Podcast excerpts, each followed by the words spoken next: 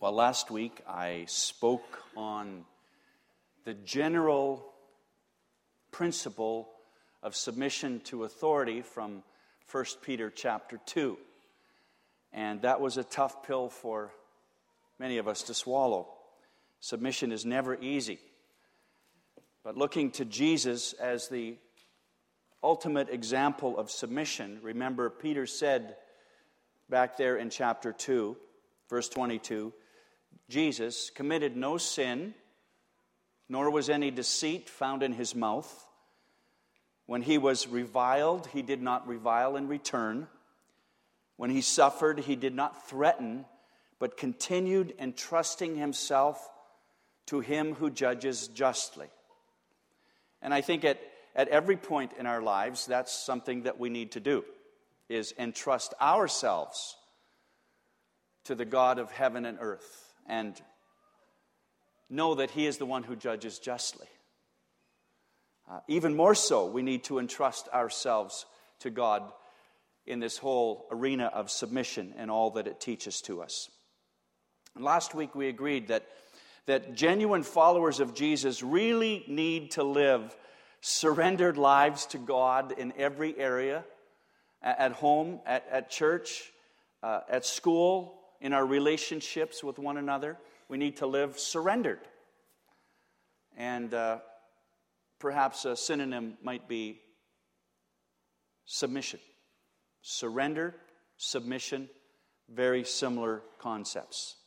So now, in the passage that Patty read for us, Peter applies this general principle of submission in a very specific way 1 Peter 3 1 Wives, in the same way, submit yourselves to your own husbands.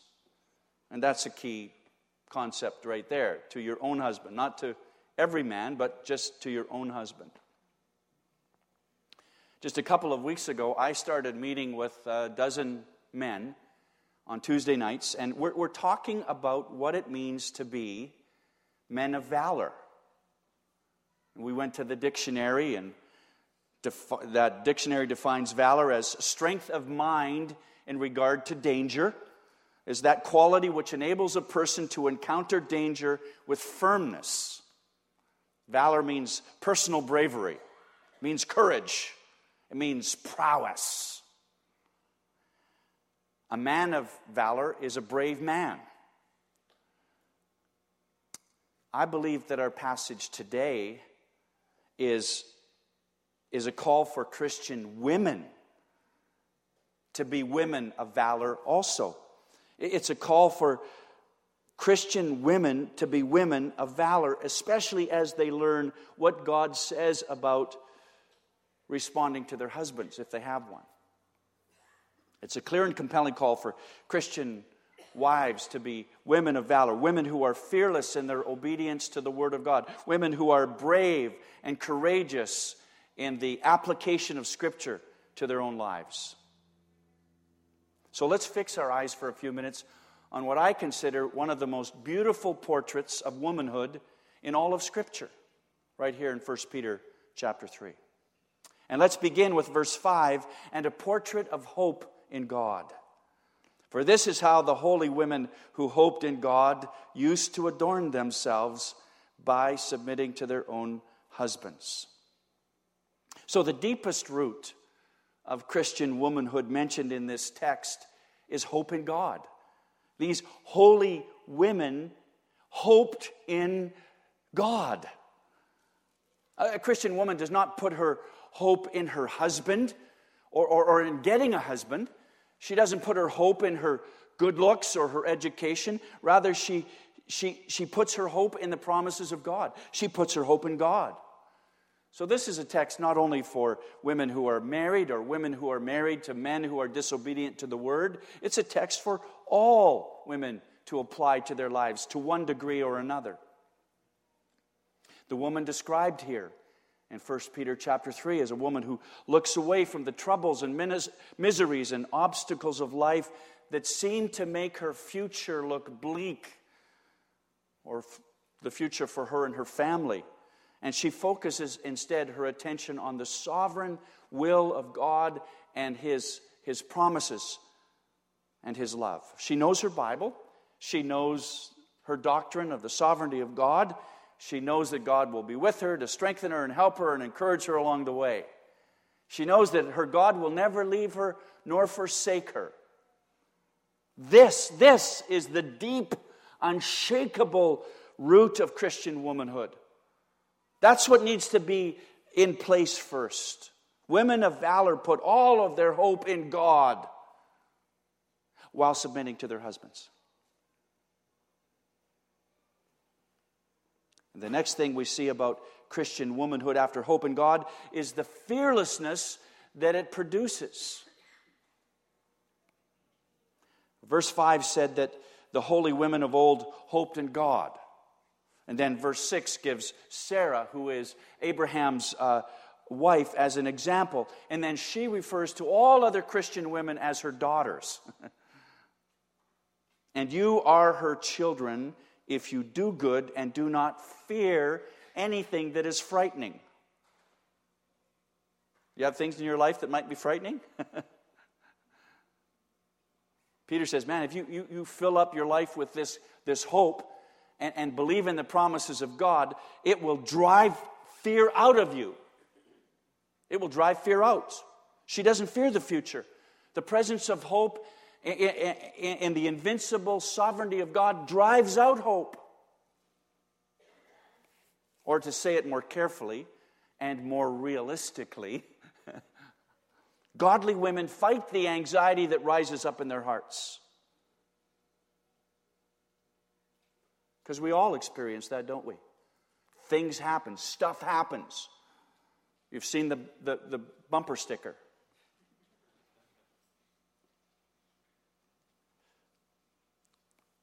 But they wage war on fear.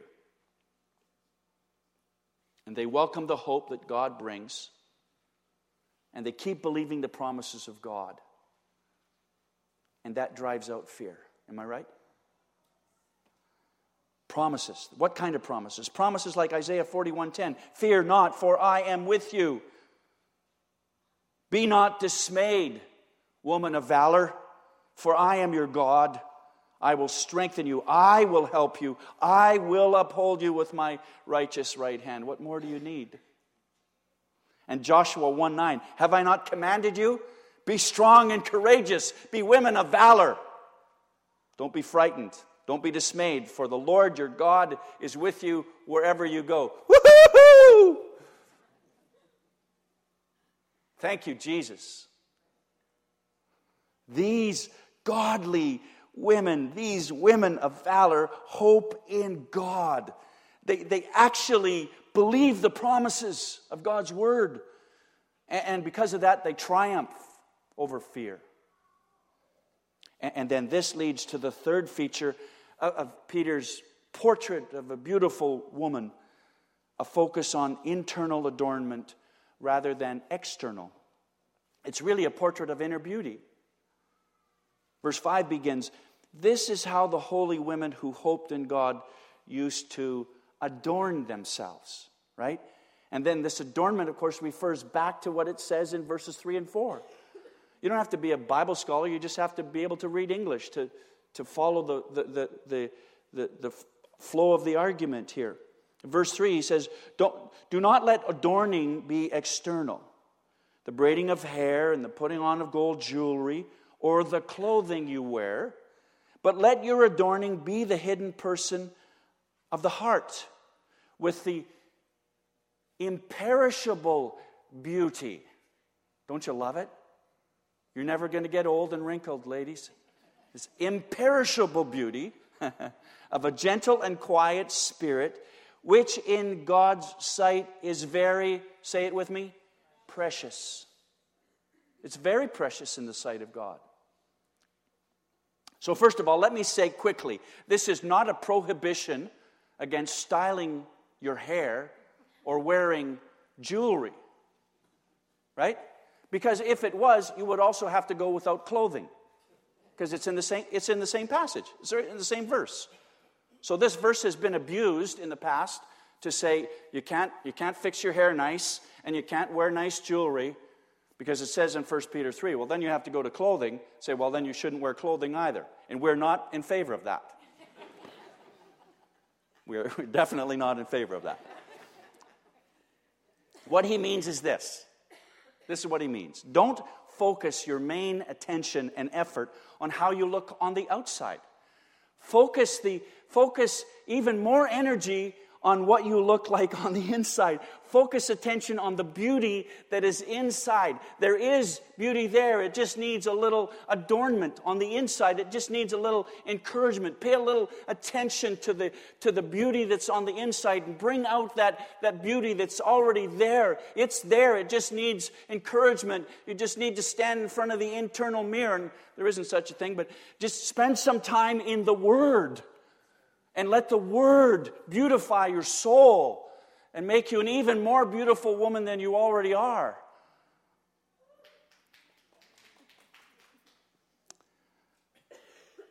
Exert more effort and be more concerned with inner beauty than outer beauty. And all of us guys would be quick to say, don't ignore the outer beauty, please. please don't ignore that. Just spend equal or, or greater time on the inside. Okay? Are you with me? Are you with me? Okay. Because that it's, it, it's quite clear that that's what Peter means. And he's, he gets specific in verse 4. When a woman puts her hope in God and not her husband, not her looks, not her education, and, and when she overcomes fear by the promises of God, this will have a very profound effect on her heart. It will give her, it will give her inner tranquility. It will give her a gentle and quiet spirit. So even if there's all kinds of stuff going on, all, and, and, and all the circumstances of work and home and school are crazy, this woman, this woman can just keep moving forward, pushing on through because of the hope that she has in the sovereignty of God because she believes the promises, because fear, has been fear for the future has been driven out of her life, and she's focusing on that inner beauty while looking beautiful on the outside. This is such a beautiful portrait of womanhood, isn't it, men? This is such a beautiful portrait of women. And some of us are fortunate enough to be married to a woman like this. I'm one of them. So, first, there's hope in God. That leads to fearlessness in the face of whatever she may face. And that in turn leads to an inner tranquility and a meekness, which makes this woman even more beautiful and even more desirable than ever before.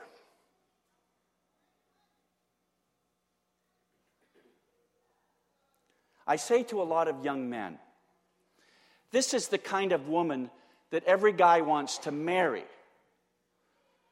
Maybe not date. You know, our standards for dating and our standards for marriage are, are different, many of us. And that ought not be, but we're products of our culture.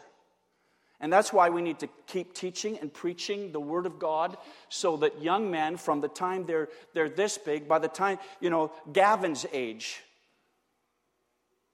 they're learning, and Benny's age, they're learning how to be men of God and how to, how to think about their sisters in Christ and how to, how to look upon uh, another woman. They're learning from the time they're youngest. And who's going to teach them?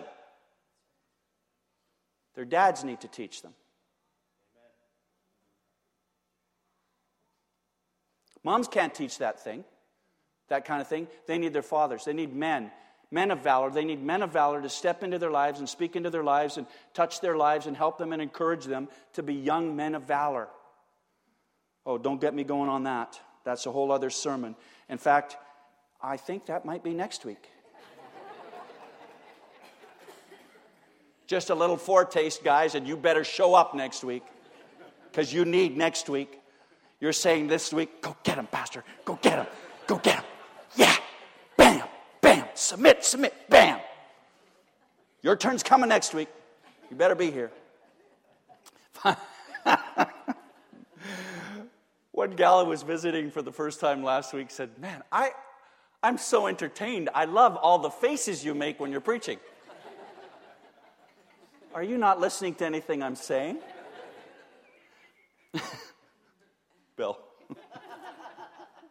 Finally, there comes into play a unique kind of submissiveness to her husband, a portrait of submissiveness. And you can understand now why I'm dealing with this last. I really believe that it's the overflow of everything else. If those other things are in place, this is not such a bitter pill to swallow. Likewise, wives, be subject to your own husbands. Some translations say, be submissive. 1 Peter 3 5, this is how the holy women who hoped in God used to adorn themselves by submitting to their own husbands. Not many people are afraid of this word submission. But as I've said before, submission is not a four letter word. In the Christian life, we can't avoid surrender, submission, and its synonyms. It's part and parcel of living for God. It's how we need to live for God surrendered, submissive, submitting to Him, submitting to one another. Both men and women are called to submit to God. And in God's design for Christian marriage, he says that husbands must love their wives like Christ loved the church, right? That's a sacrificial kind of love. He gave himself up for her. So husbands are supposed to be giving themselves up for their wives. And wives then, in return, submit to their husbands. And it's this wonderful cycle of, of, of unconditional love and unconditional respect. All Christian husbands must love their wives with a sacrificial love, whether their wives are Christians or not. And all Christian wives are to submit to their own husbands, whether they are believers or not. And some people just write all of this off as first century cultural leftovers. Could you imagine what what it would be like if we said, well, you know, the Dead Sea Scrolls are so old, they're not important to us anymore. Are you kidding me? So just because this is old teaching, we're going to say it's not applicable? This is in the Bible. Just like verse 7 next week, fellas, is in the Bible. You'll get yours.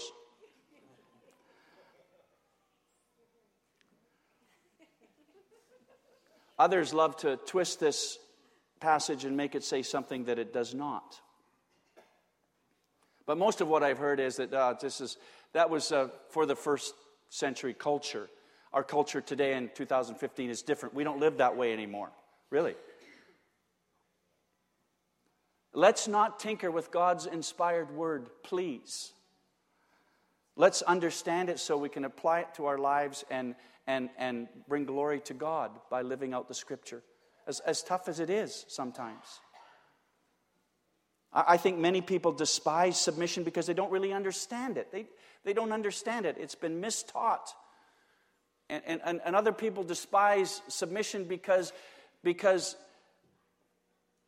they've seen it abused.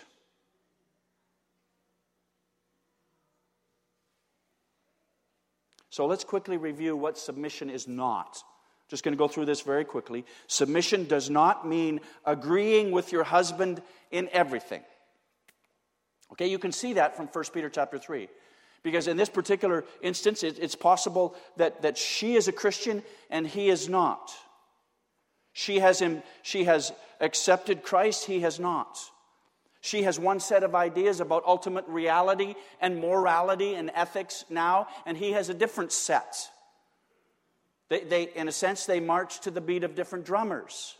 So submission cannot mean agreeing with every single thing, every single nuance that your husband comes up with, especially if your husband is disobedient to the word of God, and even more so if he insists on you following him into sin. And you can't obey. You can't submit to that. God doesn't expect you to. Secondly, submission does not mean leaving your brains or leaving your will at the altar of the church that you got married in. In other words, just stop thinking for yourself, woman, I'll do the thinking around here. You need to come next week. 1 Peter 3 7 is coming up. It's not the inability or the unwillingness of a Christian wife to think for herself. Here in 1 Peter 3, this woman heard the gospel of Jesus Christ. She thought about it. She considered the ramifications of leaving her husband's religion and, and, and turning to Christ. She considered all of that. She thought it through. She apprehended in her heart the beauty of Christ and his gospel and his, his uh, promise of eternal life and hope and joy. And she accepted that. She believed in that. She thought for herself and she acted for herself. And Peter does not tell her to retreat from that commitment to Christ just because her husband is a little uncomfortable with her faith. Submission does not mean that a Christian wife stops thinking for herself. And thirdly, submission does not mean avoiding every effort to change your husband. I know a lot of Christian counselors will say to, to, to, a Christian woman who's struggling with her marriage, stop trying to change your husband. But wait a second. The whole point of this text is to tell a wife how to win her husband. Verse 1 says, Be subject to your own husbands, so that even if, in the chance that some do not obey the word, they may be won without a word by the conduct of their wives. It's a, He's saying this is how, this is how you can win your husband over. Live the life. Be beautiful on the inside. Believe in the sovereignty of God. Fill your life with the promises and believe them. Let, let all of that drive fear out of you. And so, if you believe what the Bible says, you must also conclude that submission, paradoxically, is a strategy for changing your husband.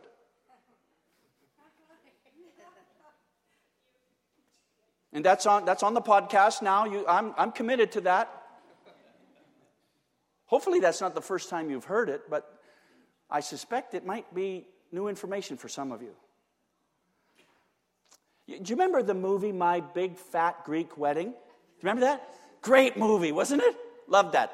In the Greek, it means, you know, he takes a word and says, in the Greek, love means love. And then he sprays Windex on everything. Love that movie. It's a great movie. But there's a line in the movie that's really quite funny where the one woman says, The man is the head, but the woman is the neck. And she can turn the head any way she wants.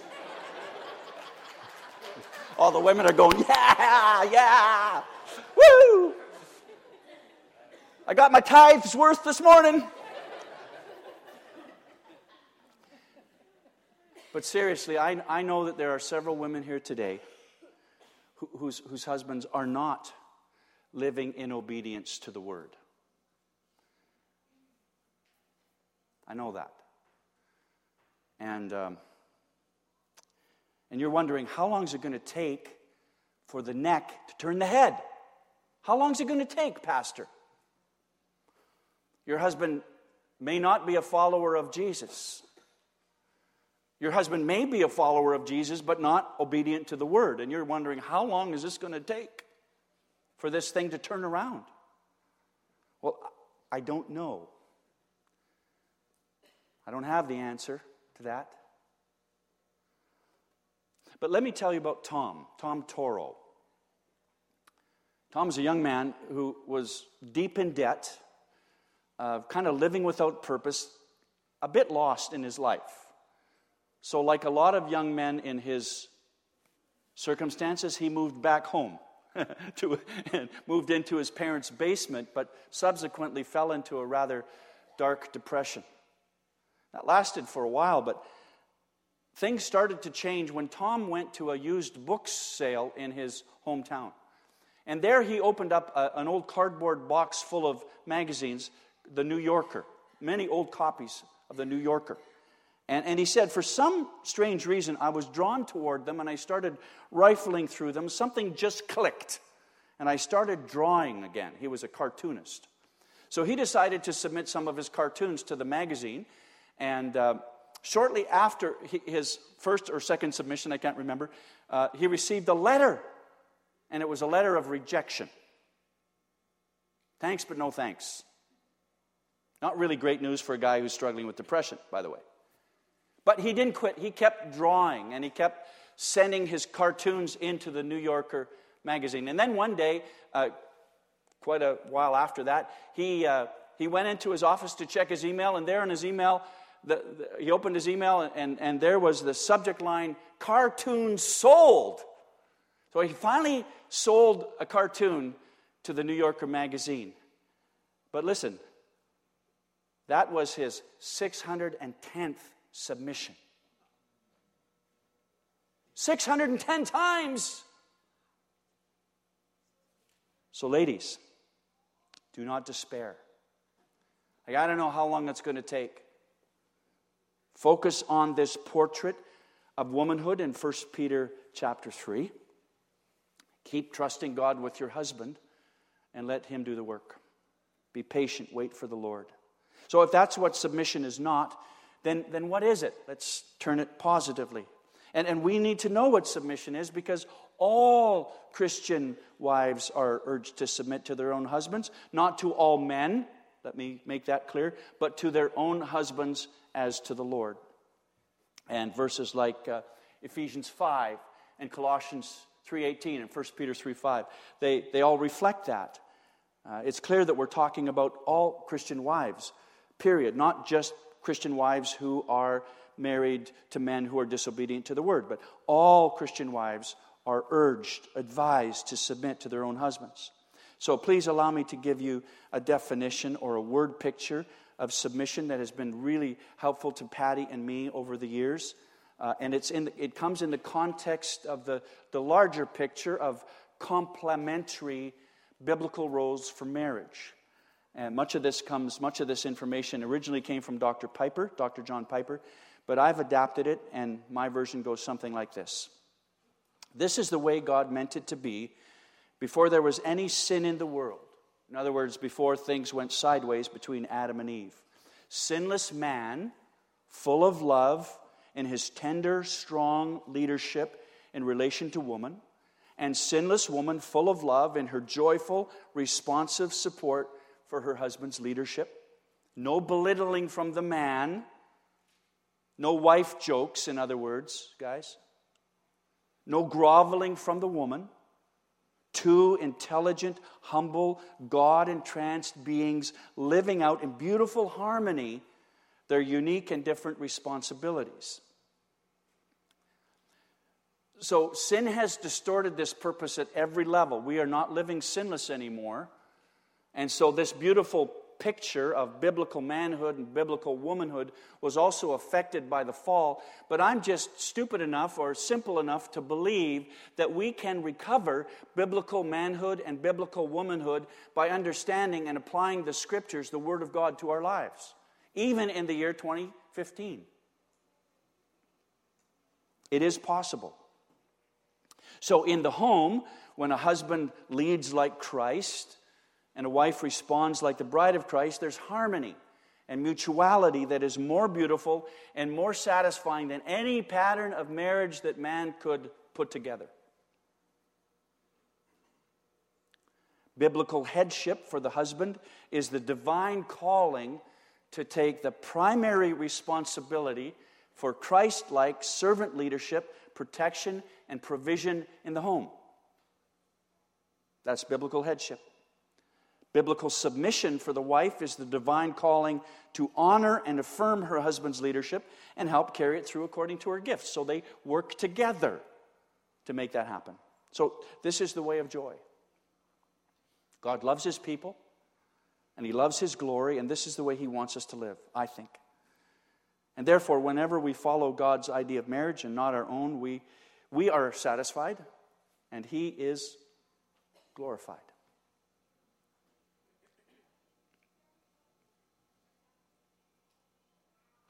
Quiet in here. Is it one of those hmm moments? Hmm.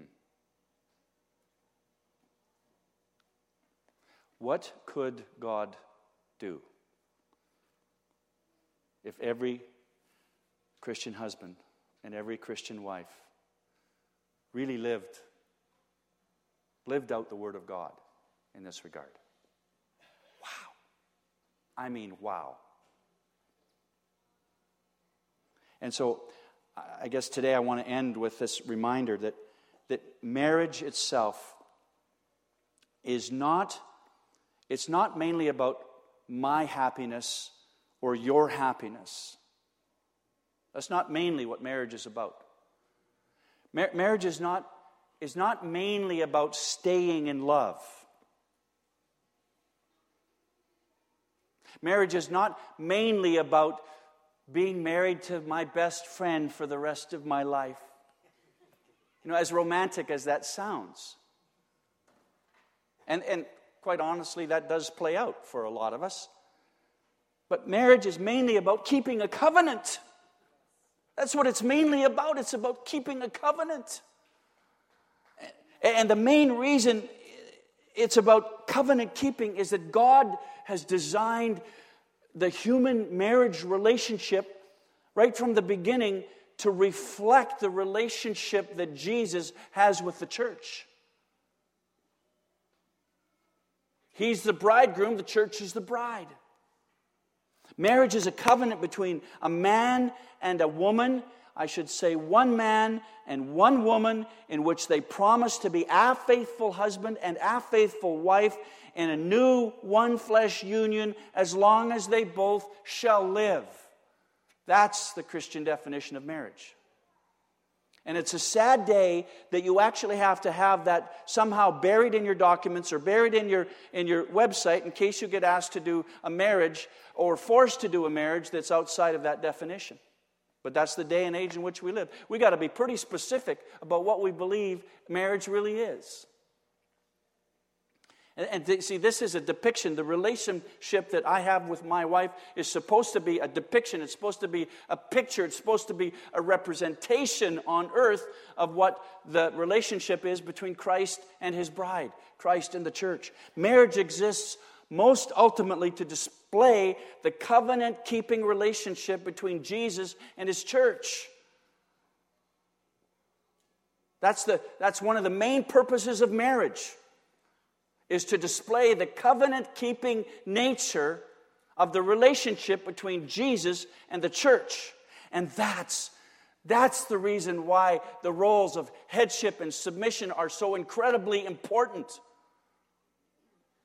Because if you sweep submission away for a wife, then you also submit, you, you, you, sweep submission and surrender away for every Christian that's part of the church. And that's why it's important because it's a picture, it's a copy, it's a representation of the relationship between Jesus and the church. If our marriages are going to tell the truth about Christ and the church, we cannot be indifferent to the meaning of headship and submission. God's purpose for the church,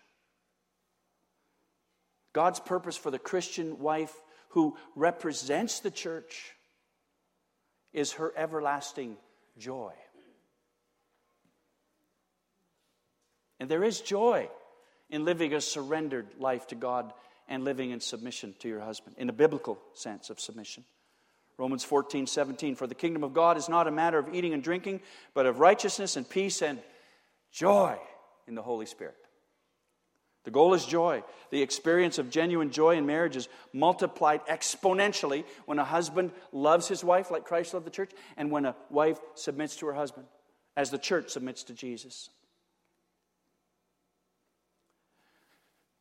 So, no rotten eggs, no rotten tomatoes. I'll take that as a, as a, as a good thing. no anonymous letters, please. No bad emails after today. Let's just work this through together as the people of God and trust Him to show us how to live. So let's pray over this together, shall we? And then I'd like to extend an invitation to our women. Let's pray.